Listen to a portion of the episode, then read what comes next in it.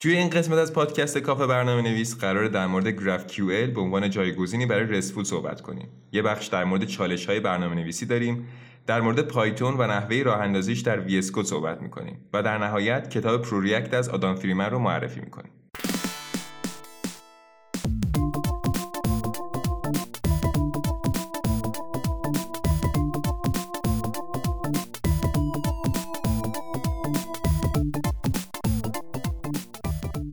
سلام. من علی دهقان به همراه مرتزا دلیل با قسمت دوم پادکست کافه برنامه نویس در خدمت شما است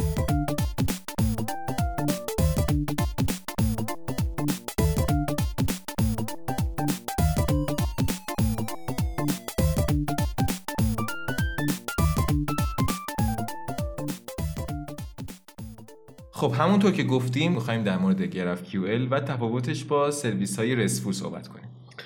خب ببین پروژه‌ای که انجام میدیم دیگه تنها برای یک client تعریف نمیشن. API که می نویسیم هم برای وب هم موبایل و هم دسکتاپ استفاده میشن. معمولا هم از web service های RESTful استفاده می‌کنیم. اما اگه تعداد client ها زیاد بشه یا حتی تو حالت تک client اگه ساختار client رو مرتبا تغییر کنه تو بخش سرور ما مجبوری method ای API رو هی update کنیم.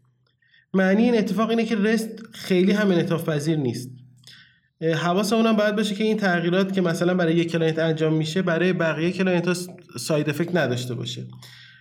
نتیجه این اینه که ما مجبوریم مرتبا method جدید تعریف کنیم و با اینکه می‌دونیم همه method کارهای یکسانی دارن انجام میدن. منشأ این مشکل توی این هستش که کلا REST به ما یه data ی ثابت میده. GraphQL میاد این مشکل رو حل می‌کنه و روش هم این است که کنترل بیشتری به سمت client میده. توی GraphQL client به راحتی با دادن درخواست می‌تونه به سرور بگه که چه چیزی رو دقیقا از سرور می‌خواد. پس تغییرات ساختاری یک client یا افزایش تعداد client ها منجر به دستکاری بخش سرور ما نمیشه. توی GraphQL برخلاف REST ما با یه method طرف هستیم. و اون method با توجه به خواسته client هستش که خروجی متفاوت به ما میده. حالا من می‌خوام از حرفای خودت یه استفاده بکنم یه مثالی بزنم ببینم که این مثالم درست هست یا نه. فکر کن یه اپلیکیشن داریم مثلا اپلیکیشن چت که حالا چند تا متد مختلف داره. حالا متدی که به ذهنم می‌رسه رو میگم. یه متد گت کانورسیشن داره برای گرفتن لیست چت کاربر. یه متدی هم مثلا گت پروفایل برای گرفتن پروفایلش که هیچ ربطی به هم دیگه ندارن. نه تنها این دوتا متد بلکه همه متد هایی که توی اپلیکیشنمون هست وقتی که به QL درخواست میدن در واقع به یه endpoint دارن درخواست درسته. درسته؟ درست ولی ویژگی مثبت QL این نیست. این یعنی خودش عاملی هست برای اون چیزی که الان می‌خوام بگم اتفاق بیفته. همون get profile ی که مثال زدی رو در نظر بگیر. ما اگه بخوایم این API رو از بخشی از خروجیش جای دیگه استفاده کنیم دو تا راه داریم. یکی که دوباره همین API رو صدا بزنیم. یا اینکه یک API جدا برای اون بخش بنویسیم. مثلا ما تصویر کاربر رو یه جایی می‌خوایم. می‌تونیم هم از get profile اونجا استفاده کنیم. همین یه method get image بنویسیم توی سرور که فقط کارش این باشه که تصویر کاربر رو بده. ما اینجا باید بین این دوتا انتخاب کنیم و این معنیش این هستش که RESTful بهینه نیست و نمی‌تونه ما یه راه حل کلی بده. ولی تو GraphQL به بهمون این امکان رو میده که با تغییر query که سمت client بنویسیم دقیقا همون چیزی رو از سرور بخوایم که بهش نیاز داریم.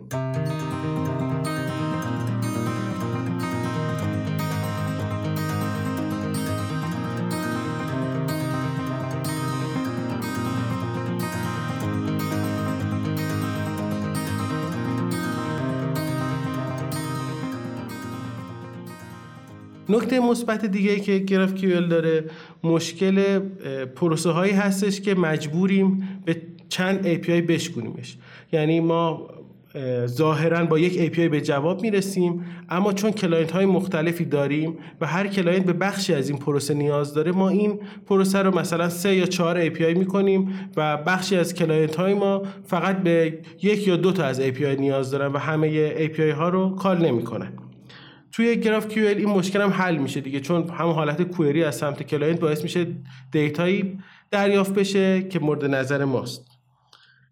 می‌تونیم جمعبندی کنیم که همه این نکات مثبتی که گفتیم توی GraphQL دلیلش اینه که client خواستش رو به شکل یک query به سرور ارسال می‌کنه و این نوع ارسال باعث میشه که فقط data ی مرتبط به سمت client بیاد.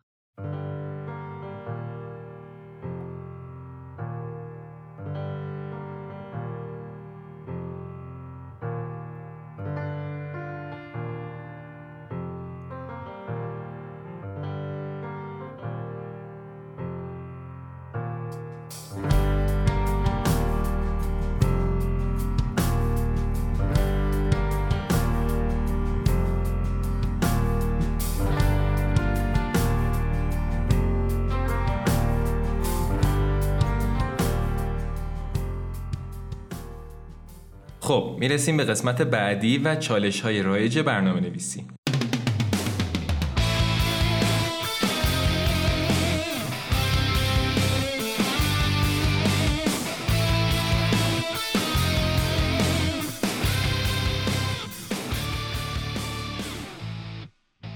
توی این چند سال با خیلی کار کردم. دیولوپرهای فرانتن، بکن و فول استک ها خیلی از مشکلاتی که بهشون برخورد کردم شبیه هم بودن و حتی منم هر از گاهی قربانی این اشتباهات شدم. توی این قسمت سعی دارم این اشتباهات رایج رو با شما در میون بذارم. اگر به نون احتیاج دارین نیاز نیست مزرعه گندم بسازین. تقریبا همه ما با این اشتباه مواجه شدیم. خیلی از برنامه نویسا برای تحویل یه پروژه ساده درگیر پیاده سازی امکاناتی میشن که انگار قرار این پروژه میلیون ها کاربر داشته باشه و ویژگی هایی بهش اضافه می‌کنن که توی اون مقطع هیچ احتیاجی به اونا نیست. این اشتباه یه سری عواقب داره. پیچیدگی بیش از حد پروژه طولانی تر شدن زمان پیاده سازی عقب افتادن زمان تحویل پروژه و انجام تستای بیشتر از جمله اونان. به جای این کار سعی کنیم به همون تسکی که دستتونه فکر کنین. نه اینکه این پروژه بعدها قرار به کجا برسه. وقتی که کاربرا شروع به استفاده از اپ شما کردن وقتشه که به فکر اضافه کردن ویژگی هایی باشین که باعث بهتر شدن اپتون میشه. ابزار مورد نیازتون رو پیدا کنین و به همونا بچسبین. وقتی که می‌خواین شروع به پیاده سازی یه پروژه کنین انتخاب مناسب ابزار خیلی نکته مهمیه. سعی کنین ابزاری انتخاب کنین که مطمئن و تست شده باشه و صرفا نیازی که دارین رو برطرف کنه. دقت کنین که پروژه شما قرار قابلیت هایی که ازش انتظار دارین رو برآورده کنه. پس از انتخاب ابزاری که به دردتون نمی‌خوره پرهیز کنین.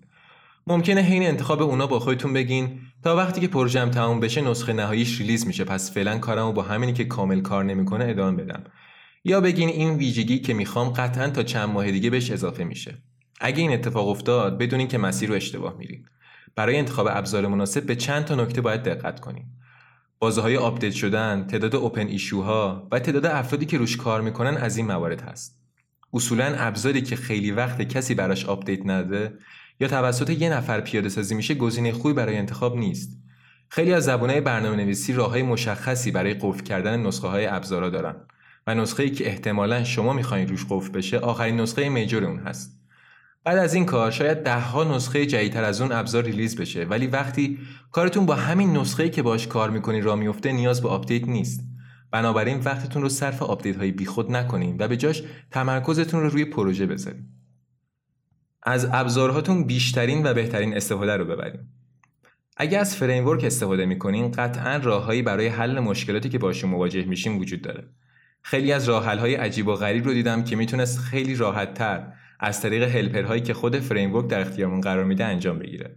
برای اینکه این راه ها رو بهتر بشناسیم قبل اینکه شروع به انجام یه task کنین حتما مشکلات احتمالی رو از documentation framework بررسی کنین. از اینکه وارد کدای framework بشین ترسی نداشته باشین. ممکنه اوایل فهمیدن اونها یه مقدار سخت باشه.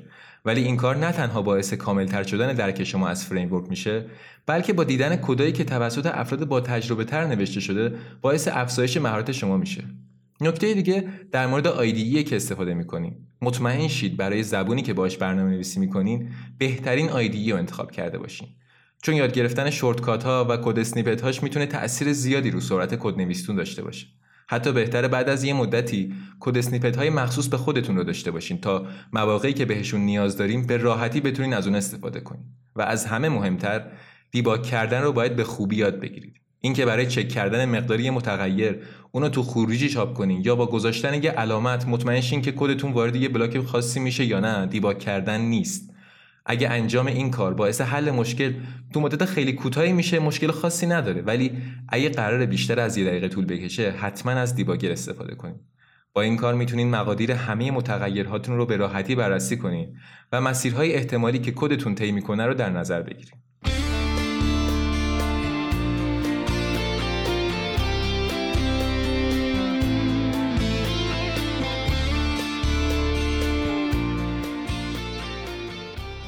فقط در صورتی کامنت بنویسین که حتما به درد بخور باشه. کامنت به درد نخور چه commentیه؟ commentیه که هیچ اطلاعات اضافی بهمون نمیده. مثلا اگه قرار باشه برای یه method با اسم fetch extract process data comment بذارین چی می اگه نوشته باشین این method مسئول fetch و extract و process کردن data ست بهتر اصلا ننویسینش چون نه تنها هیچ توضیح نمیده حتی ممکنه بیشتر گیجمون کنه از مثالهای دیگه کامنت به درد نخور. کامنت هایی هستند که بعد از تغییر کد update نشدن و باعث میشه اطلاعات درستی ندن. یا حتی کامنت هایی که مشکل گرامری دارن و اگه کسی اونا رو بخونه هیچی ازشون نمی‌فهمه. پس یادتون باشه اگر دارین commentی می‌ذارین که بود و نبودش هیچ فرقی به حال بقیه نمی‌کنه بهتر اصلا ننویسینش. اگه همه کامنت هاتون پاک شه کدتون هنوز قابل فهمه؟ تو قسمت قبلی methodی مثال زدم که اسمش این بود. Fetch Extract Process Data. اگه شما هم متدهاتون رو مثل این نامگذاری می‌کنین بدون این کدتون به هیچ وجه خوانا نیست. چون هیچ توضیحی در مورد علت اصلی وجود این متد یا کارکرد نهاییش نمیده و صرفا چند تا فعله که پشت سر هم چیده شده. خیلی مهمه که متدها، کلاسها و متغیرهاتون رو جوری نامگذاری کنین که هم مفهوم باشن و هم کسی که اونا رو می‌بینه با یه بار خوندنش اطلاعات خوبی نسبت بهش به دست بیاره. هیچ وقت از اختصار یا از کلمات پیچیده استفاده نکنین و به جاش سعی کنین به زبون ساده توضیحش بدین. سعی کنین این اسامی از چهار یا پنج کلمه بیشتر نشن تا اسامیشون خیلی طولانی نشه.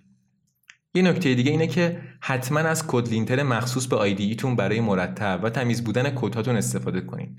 قبل شروع کار با زبون جدید حتما الگوهای نوشتاری استاندارد مخصوص به زبونتون رو چک کنید. front end مهمتره یا back end؟ این سوال همیشه بین برنامه نویسا بوده که کدوم سمته که کار مهم انجام میده. جواب من اینه که بدون شک front end مهمتره. نیاز نیست وقتی که یه پروژه رو شروع کردین نگران performance، caching یا بهینه‌سازی backend ش باشین چون قرار نیست از همون اول میلیون ها کاربر از app تون استفاده کنن. خودتون به app هایی که هر روز باهاشون کار می‌کنین دقت کنین دلیل اینکه باعث شده شما از اونها خوشتون بیاد چیه اینکه از آخرین تکنولوژی استفاده می‌کنن اینکه همه متدهاشون در بهینه ترین حالت ممکنه. مسلما اینطور نیست. دلیلش اینه که نحوه ارائه محتوا به شکلیه که احساس خوبی بهتون میده و استفاده از اونا به هیچ وجه گیج کننده و خسته کننده نیست. البته این به این معنی نیست که بکن مهم نیست. مطمئن باشین اگه فرانت به بهترین شکل خودش باشه ولی بکند کار نکنه قطعا باعث شکست پروژه میشه. نکته ای که از همه مهمتره اینه که وقتتون رو صرف کاری که فقط خودتون یا تعداد خیلی کمی از کاربرا ممکنه متوجهش بشن نکنین به پروژه به عنوان یه محصول نگاه کنین محصولی که قرار کاربرا رو جذب خودش کنه. پس از هدر دادن وقتتون رو کارهایی که هیچ تأثیری توی ادامه مسیر پیشرفتتون ندارن پرهیز کنید. پیام هایی که تو اپتون نشون میدین باید برای کاربرای عادی باشه نه دیولپرایی مثل خودتون.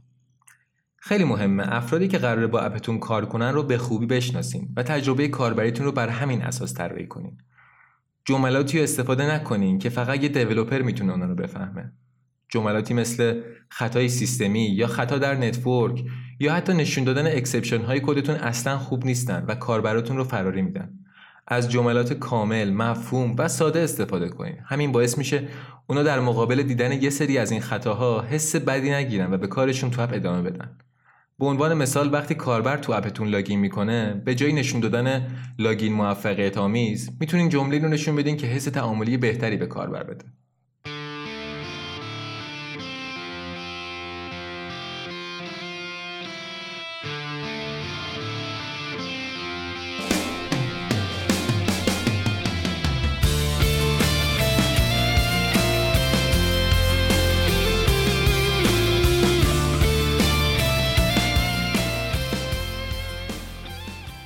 خیلی از خودشون می‌پرسن چه جوری میشه برنامه نویس حرفه‌ای شد. این اتفاق نمی‌تونه یه شب رخ بده. حرفه‌ای شدن تو انجام دادن تسک های روزانهمون اتفاق میفته توی نوع نگاهمون به حل مشکلاتی که اغلب مواقع با اونو مواجه میشیم.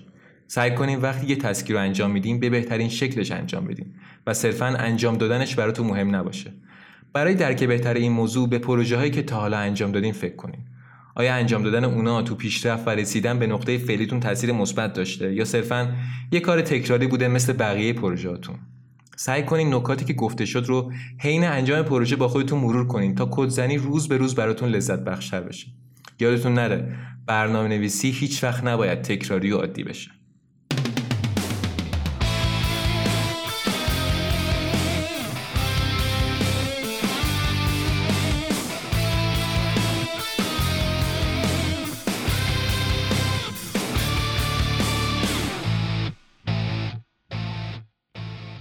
توی این بخش می‌خوایم در مورد پایتون و نحوه راه اندازیش توی وی صحبت کنیم.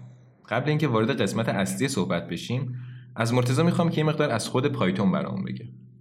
مرتضی همه میگن که یادگیری پایتون خیلی ساده است و به کمک این زبون میشه مفاهیم پایه برنامه نویسی و بدون هیچ پیش زمینه حتی تو ظرف یه روزم یاد گرفت. معروفه که پایتون برای تازه کار طراحی شده و کداش در حد ریاضی دبستانه. ولی چیزی که من تجربه کردم این بود که شروعش اصلا ساده نبود. نظر تو چیه؟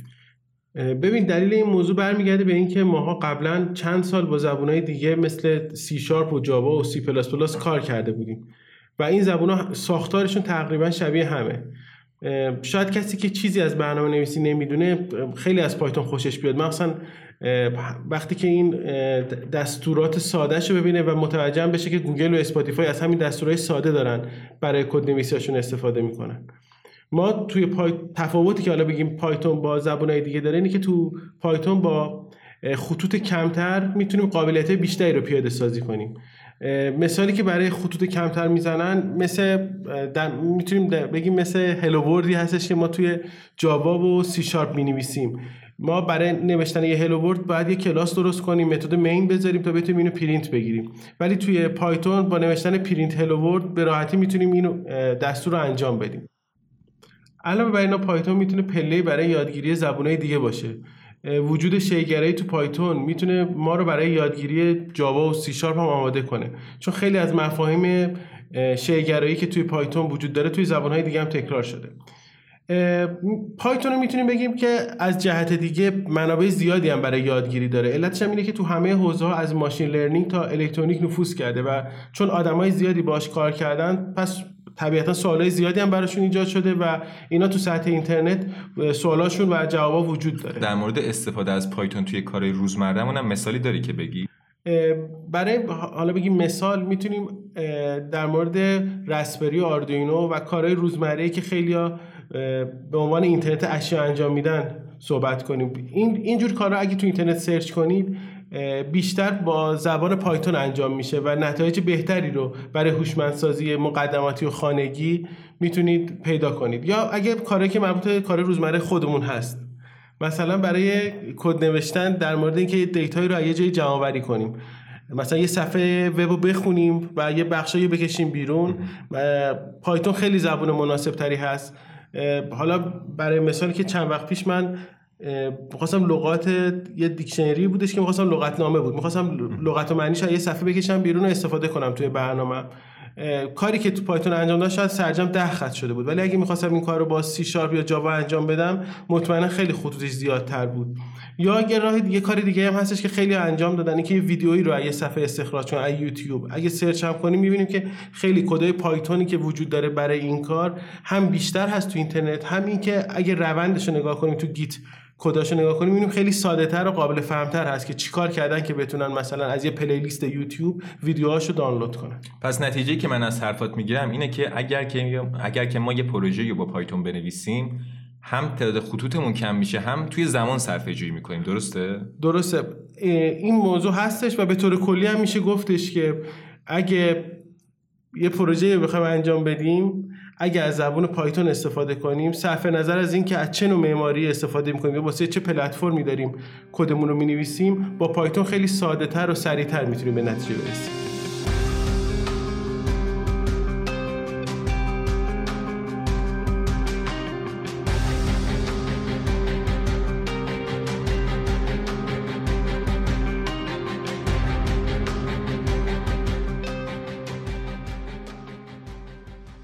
خب مرتضی برای اینکه کد پایتون بنویسیم باید چیکار کنیم؟ روالش این هستش که PyCharm نصب کنیم که IDE محبوب برنامه‌نویسای پایتونه. اما این IDE سنگین هست و بهتر هستش که از یه IDE سبکتر مثل Visual Code استفاده کنیم. تو این چند سال اخیر سبک بودن Visual Code و وجود extension های زیادی که روش هست باعث شده که های مختلف که رو زبان های مختلف کار می‌کردن به سمت Visual Code بیان. البته تا جایی که من کار کردم extension پلاگینی در واقع یعنی پایتون توی Visual Code همچین قابلیت خاصی رو بهت نمیده که توی PyCharm می‌تونی ازش استفاده کنی. درسته همین الان هم همچین قابلیت نداره ولی اگه ما این چیزی که الان extensionی که الان وجود داره توی Visual Code با چیزی که مثلا چند ماه قبل وجود داشت مقایسه کنیم می‌بینیم خیلی چیزاش بهینه شده و خیلی داره نزدیک میشه به اون کارهایی که خود PyCharm داره انجام میده. extension ی که توی Visual Code هست و خود مایکروسافت داره توسعه میده. برای همین میشه مطمئن بود که مثلا تا چند ماه آینده خیلی کاملتر از چیزی بشه که الان هستش. خب اگه ما بخوایم با Visual Code شروع کنیم قبلش باید پایتون رو رو سیستممون نصب کنیم. حالا نصب Visual Code دیگه کار خاصی نداره. بعد حالا فرض من این هست که همه Visual Code رو سیستمشون دارن. برای اینکه پایتون رو نصب کنیم از سایت پایتون استفاده می‌کنیم. یه فایل exe بهمون میده اگه روی ویندوز باشیم. الان توضیحاتی که من دارم میدم روی ویندوزه. اگه سیستم عامل دیگه دارن روند کار به همین شکله. فقط شاید تو جزئیات تفاوت داشته باشه. ما فایل setup پایتون رو دانلود می‌کنیم نصبش می‌کنیم فقط حواسشون حواسمون باید باشه که اولش یه تیک داره که گفته که آیا من فایل حالا بگیم folder پایتون رو به environment variable تو توی ویندوز اضافه کنم یا نه که تیکو حتما بزنیم. چون اگه این کارو نکنیم بعدا خودمون باید بریم تو environment variable ها اونجا path مربوط به پایتون اونجا اضافه کنیم که بتونیم از همه folder های سیستم عامل به اون folder دسترسی داشته باشیم. بعد از اینکه پایتون رو نصب کردیم برای اینکه پروژهمون رو درست کنیم لازم است یه folder درست کنیم. یه folder درست می‌کنیم و توی folder اولین چیزی که نصب می‌کنیم virtual environment هست.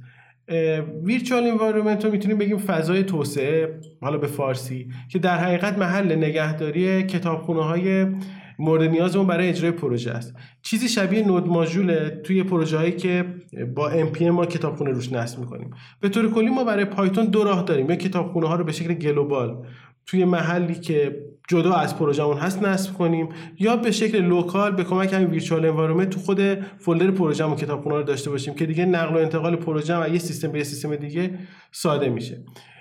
برای ایجاد این virtual environment از دستوری استفاده می‌کنیم که حالا توضیح جزئیات این مواردی که دارم میگم به شکل کامل توی توضیحات همین پادکست وجود داره و می‌تونید به اون مقاله که حالا لینکش ما دادیم مراجعه کنید. بعد از اینکه ما اون فولدری به نام ون حالا به عنوان مثال هر نامی هم میشه روش گذاشت. و توی فولدر پروژمون نصب کردیم. باید این فضای توسعهمون یا همون ویرچوال انوایرمنتمون رو فعال کنیم. الان یه سوالی. اون جایی که گفتی که می‌خوایم اون ویرچوال انوایرمنتمون رو تشکیل بدیم اون دستورش رو می‌تونی بگی الان آره یه دستور از پایتون دش ام ون و ون یه همچین چیزی. حالا شبیه اینو می و باید زمان ما فرضمون هست که تو مسیر پروژه هستیم. یه فولدر داخل پروژه درست میشه به نام ونف ما حالا باید بریم داخل اون پروژه یه داخل اون فولدر. یه فولدر دیگه وجود داره به نام script تو اونجا یه فایل فایلی وجود داره که اون رو باید اجرا کنیم. فایلی به نام activate اون فایل رو اجرا می‌کنیم و اون فضای توسعه ما فعال میشه. فعال بودنش هم از اون اگر اون خط فرمان رو تو کامل نگاه کنیم قبل از اون خط فرمان تو پرانتز ون نوشته شده. حالا تو ویندوز می‌بینید با یه رنگ دیگه هم شاید به رنگ سبز باشه. این یعنی که ما الان هر دستوری هر package ی نصب کنیم تو همین فضای local پروژمون نصب میشه و ربطی به پایتون سیستم عاملمون که بشه global هست نداره. خب یه نکته اینجا وجود داره. موقعی که می‌خوایم activate رو انجام بدیم و این فضای environment رو فعال کنیم ممکنه سیستممون بهمون یه خطا بده که به یعنی بهمون خطاش هم با این مضمون هست که بهتون اجازه نمیدیم script ی رو اجرا کنید. ما باید با یه دستور دیگه ای که اصلا ربطی به پایتون نداره اول مجوز اینو صادر کنیم که اجرای script توی سیستم عامل ممکن باشه که اینا به طور کامل تو مقاله توضیح داده شده. بعد از این ما حالا می‌تونیم اکتیویت رو دوباره اجرا کنیم.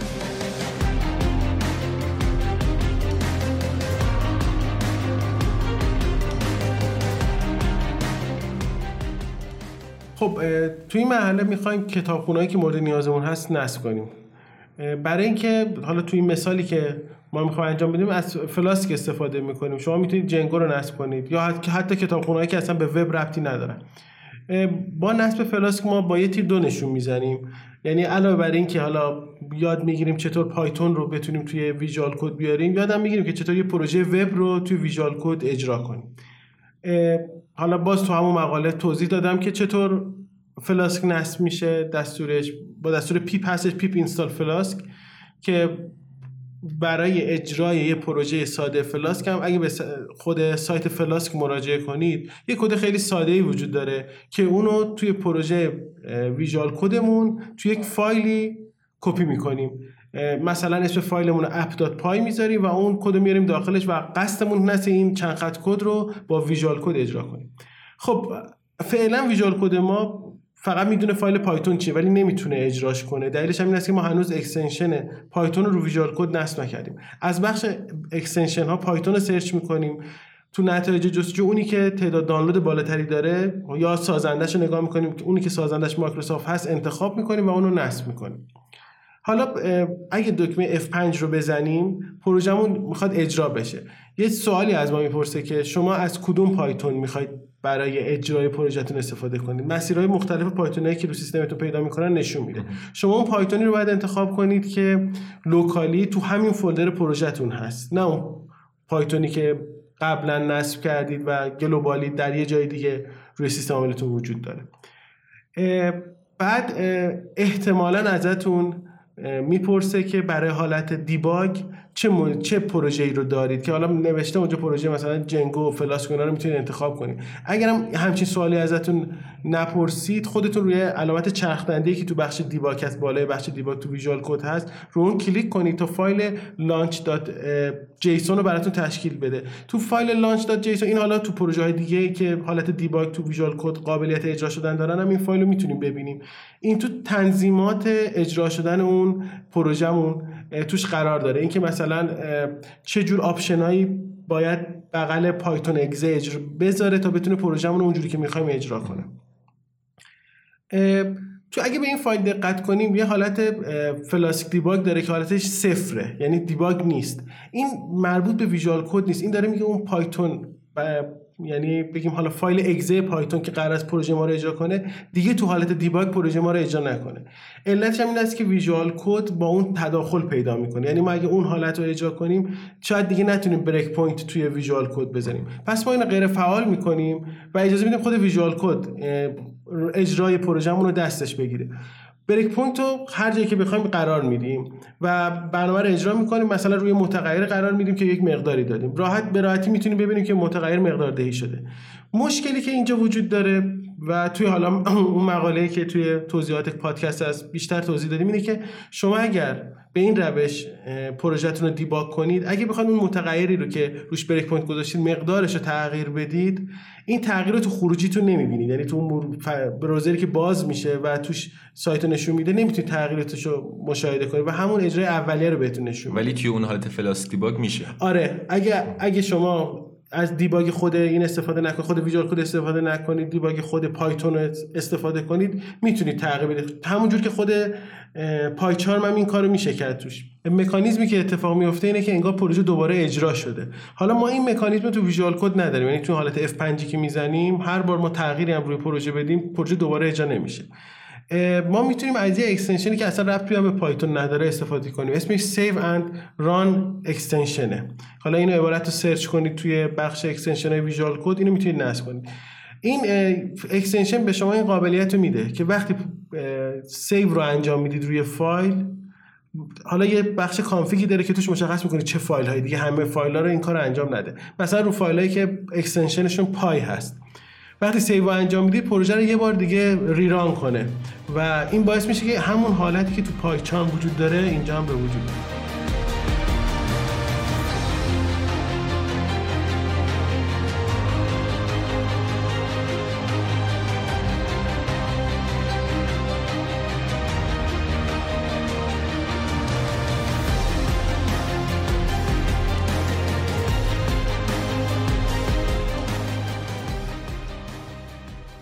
اما تو Visual Code حالا غیر از این مراحلی که گفتیم برای اجرای پروژه کار دیگه هم که میشه انجام داد که حالا چه پروژهتون وب باشه مثل این مثالی که زدیم یا یه پروژه معمولی باشه.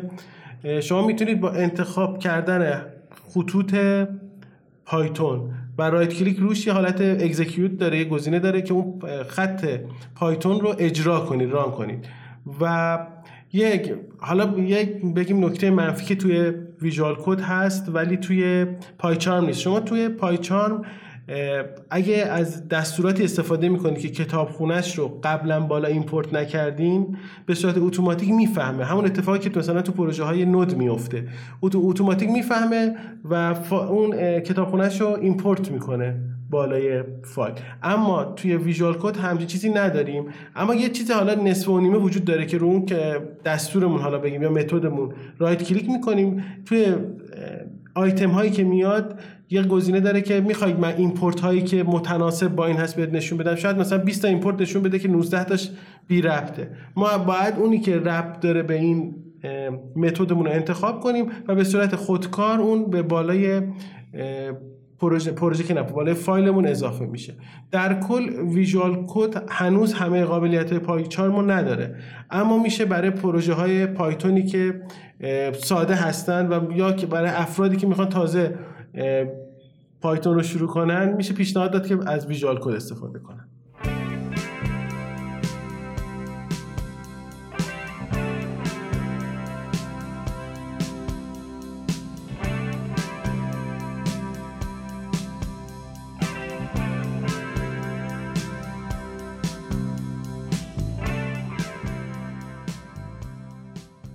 تو این قسمت مرتزا کتاب پروریکت از آدام فریمن رو بررسی می‌کنه.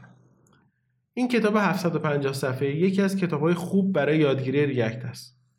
نویسنده این کتاب آدام فریمنه که اگه با کتابهای انتشارات اپرس آشنا باشید حتما کتاباشو در زمینه MVC و انگولار دیدید. فریمن از نویسنده های متبهری هست که می‌دونه چطور چیزی رو منظم و دقیق آموزش بده. این نظم و دقت رو میشه توی کتاباش به وضوح دید. اولین چیزی که با دیدن کتابای حجیمش به ذهن میاد اینه که چطور فرصت کرده این همه بنویسه. فیلم بازنشسته است و اونطور که توی کتاباش نوشته اوقات بازنشستگیش رو با نوشتن کتاب پر می‌کنه. فصل اول کتاب ریاکت اسمش اولین اپلیکیشن ریاکت شماست. با خوندن این فصل شما خیلی سریع ابزار لازم برای نصب ریاکت رو یاد می‌گیرید و یک اپلیکیشن تو لیست می‌سازید. تو این فصل خیلی روی مواردی که میگه عمیق نمیشه. اما با روند توسعه یک web application و برخی مفاهیم پایه React آشنا میشید.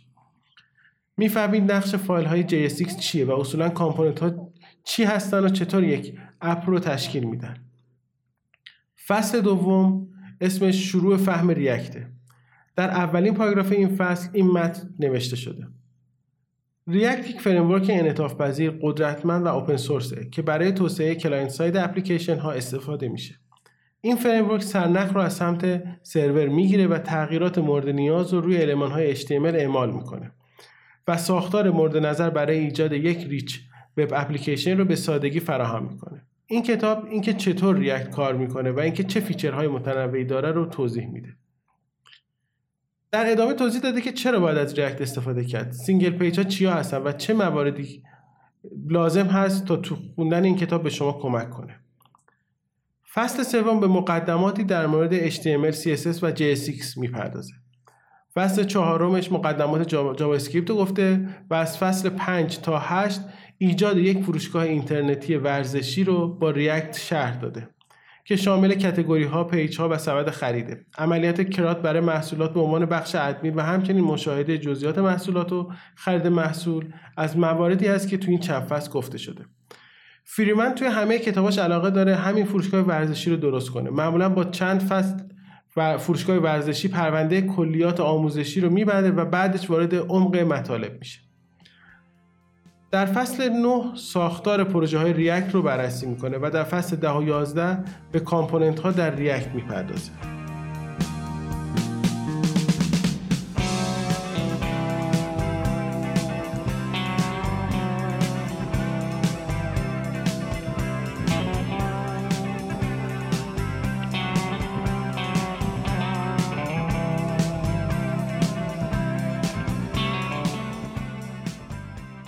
فصل دوازده در مورد event ها میگه. فصل 13 در مورد reconciliation و lifecycle که در حقیقت پروسه handle کردن تولید محتوا به کمک component هاست تا حداقل تغییرات رو توی DOM داشته باشیم. این کار بخش از lifecycle component محسوب میشه و مستقیما به performance app شما مرتبطه. فصل 15 به توضیح در مورد روش های مختلف ترکیب component ها برای ایجاد یک اپلیکیشن پیچیده می‌پردازه. فصل 15 در مورد فرم ها و نحوه validation هست. فصل 16 در مورد ref ها و پورتال هاست که بیشتر مرتبط با نحوه ارتباط component ها با DOM هستش. فصل 17 در مورد unit test ه و فصل 18 تا 23 علت و نحوه استفاده از package های پرکاربرد برای تکمیل یک اپلیکیشن رو توضیح میده. اینکه چرا باید از کتابخونه خارجی برای تکمیل پروژه استفاده کنیم تو همین فصل توضیح داده شده. ابتدا تو فصل 18 با یه پروژه کوچیک شروع می‌کنه و در ادامهش در مورد محدودیت های اپلیکیشن ایجاد شده صحبت می‌کنه. تو فصل های بعد در مورد Redux، React Router، Axios و Apollo Boost و React Apollo صحبت می‌کنه. تو فصل آخر یعنی فصل 24 25 هم در مورد GraphQL هست که یه راه حل جایگزین برای سر web service های RESTful به حساب میاد.